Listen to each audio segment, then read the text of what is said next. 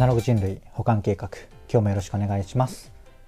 はいどうもゆうとです。この番組は聞いてるだけでほんのちょっと IT リテラシーがアップしちゃうそんなお得なお話を日々しているラジオになってます。たまたま聞いちゃったよって方も少しだけ聞いていってくださると嬉しいです。はいということで今日は何の話をしようかなっていうとリスナーとして感じるスタンド FM と比較したラジオトークの特徴というテーマでお話をしてみようかなと思います。えー、たまにやる音声配信の回ですね。いつも通りながらでなんとなく聞いてください。はい。ということで早速本題なんですが、どうですかね？スタンド FM、こうやって僕の配信、まあ、ポッドキャストの方も多いかと思うんですが、聞いてくださる方って、ラジオトーク聞いてますかね？僕はラジオトークの配信もいくつか聞いていて、最近ね、えっ、ー、と、ポッドキャストをより聞くようになって、ラジオトークで配信されてる方も、ポッドキャストのね、Spotify のアプリで聞くようになっちゃったので、最近ラジオとかあんま使わなくなってしまったんですが、結構もともと使ってたので、こうやってちょっと、うんと、比較的な感じのお話をしながら、えー、ご紹介してみようかなと思ってます。はい。で、ラジオトーク、うんと、なんだろうな、印象としてはやっぱり、良くも悪くもタンド FM よりトーク自体に重きが置かれてるなっていう印象があってなんだろうな。やっぱ芸人さんに使っていただいている流れが、えーと、結構スタイフよりも多いっていうのもあって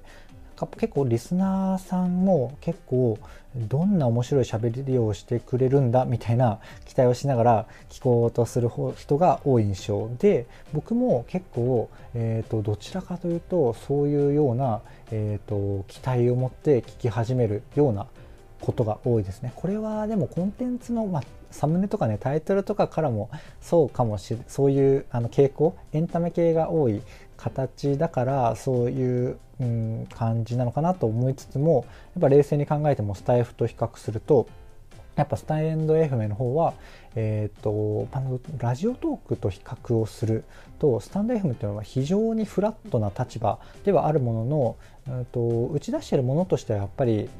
トーク自体の面白さというよりは人とのこのコミュニケーション価値っていうところに重きを置いてるなっていうところはあるんですよね。でスタンレフムさんはあのフラットって言ったように別に使い方として僕のようにこう淡々と収録配信をすればポッドキャスト的にもなるしライブを中心にとか、えー、放送自体もねコミュニケーションを狙ったような、うんと、コンテンツにすればコミュニケーション的なことになるのでなんかこう使う側の何、て言うんですかね使う側の余白えー、使い方に余白をすごい持たせてるなっていう感覚がスタンド FM さんにはあったりしますがラジオトークの方はやっぱりこう面白いトークが聞ける場所だよみたいなそんな感じのイメージがあったりします。はい。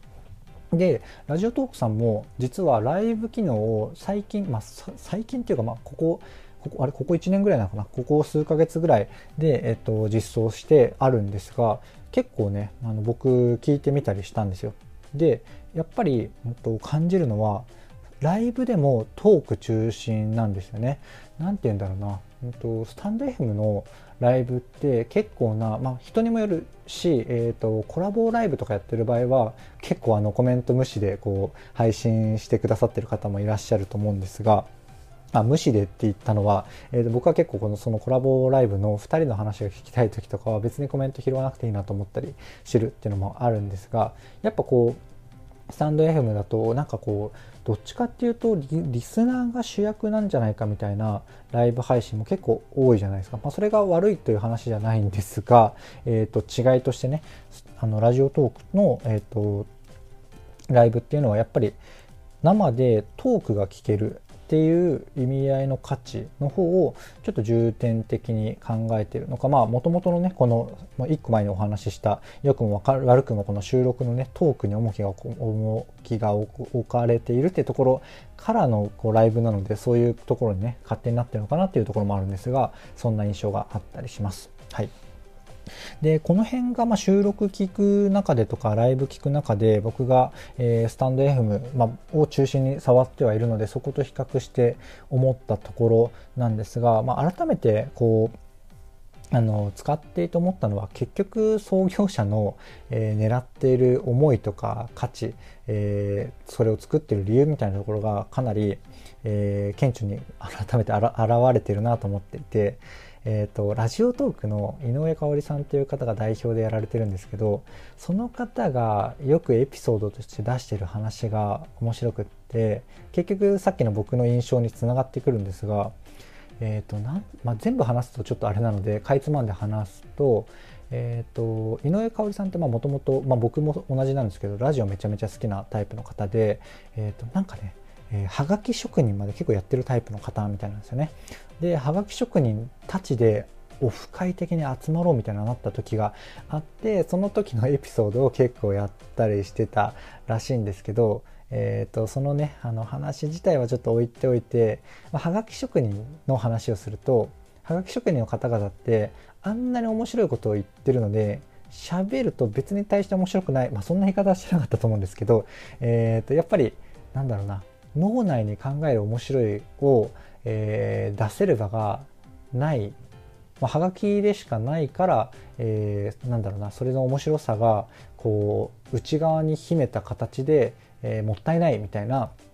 そんな文脈、まあ、僕のちょっと解釈含まれちゃってるかもしれないんですがそんな文脈で話されてることが多いんですよね。なのでなんかラジオトークって場はどんなものかでいうとその脳内の面白いいろんな人の多分いろんな面白いがあるとは思うんですけど脳内面白いを発散できる表現できる場としてラジオトークが存在するみたいな意味合いというか、えー、話をねよく聞くのでそれがね結構顕著に表れてるなって改めてあの思いました。その話を結構すっかり忘れてこの感想をあの言っていたんですがその辺にねやっぱつながってくるかなとでもう一個スタンド FM で言うとやっぱこの声の SNS 的な要素っていうのが僕はこのスタイフ2020年の3月ぐらいから、えーと、触り始めているわけですがやっぱりこう1年近く経っても、うん、やっとやっとというか SNS 的な伸び方っていうのもしつつえっ、ー、と何て言うんだろうな。まあどっかで言ってた、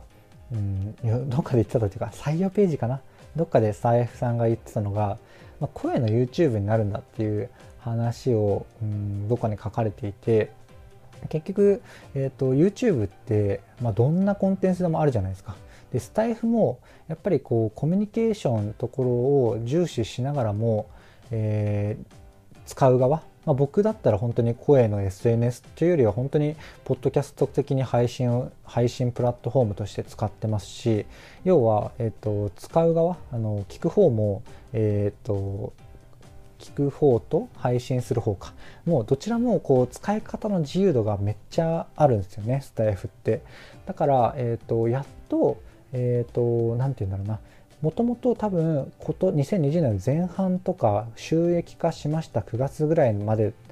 9月ぐらいまでというか9月そんぐらいまでの印象だとかなり、えーと、SNS 的に使っている人たちが楽しめる場だったんですがやっとね最近僕がこう配信していて感じるのは、えーとやっぱ認知度とかもすごい上がってきてあのスタイフを本当に聞くだけとして使ってる人も超増えてると思うんですよ。っていうのも僕のこの配信聞いてくださってる方って、えー、スタイフをね初期というか、えーと、結構早くから、えー、コミュニケーションを含め楽しんでる方というよりは本当にひっそりと、あのなんだろうなラジオプラットフォーム的な感じでスタンド FM を使ってくださってる方が半数以上なんですよね実は。あんまりあの行ったことなかったですけど、うん、なのであの僕のフォロワーさんとかもかなり、えー、っと初期の初期のねあこれ年始の挨拶かなんかで言ったか。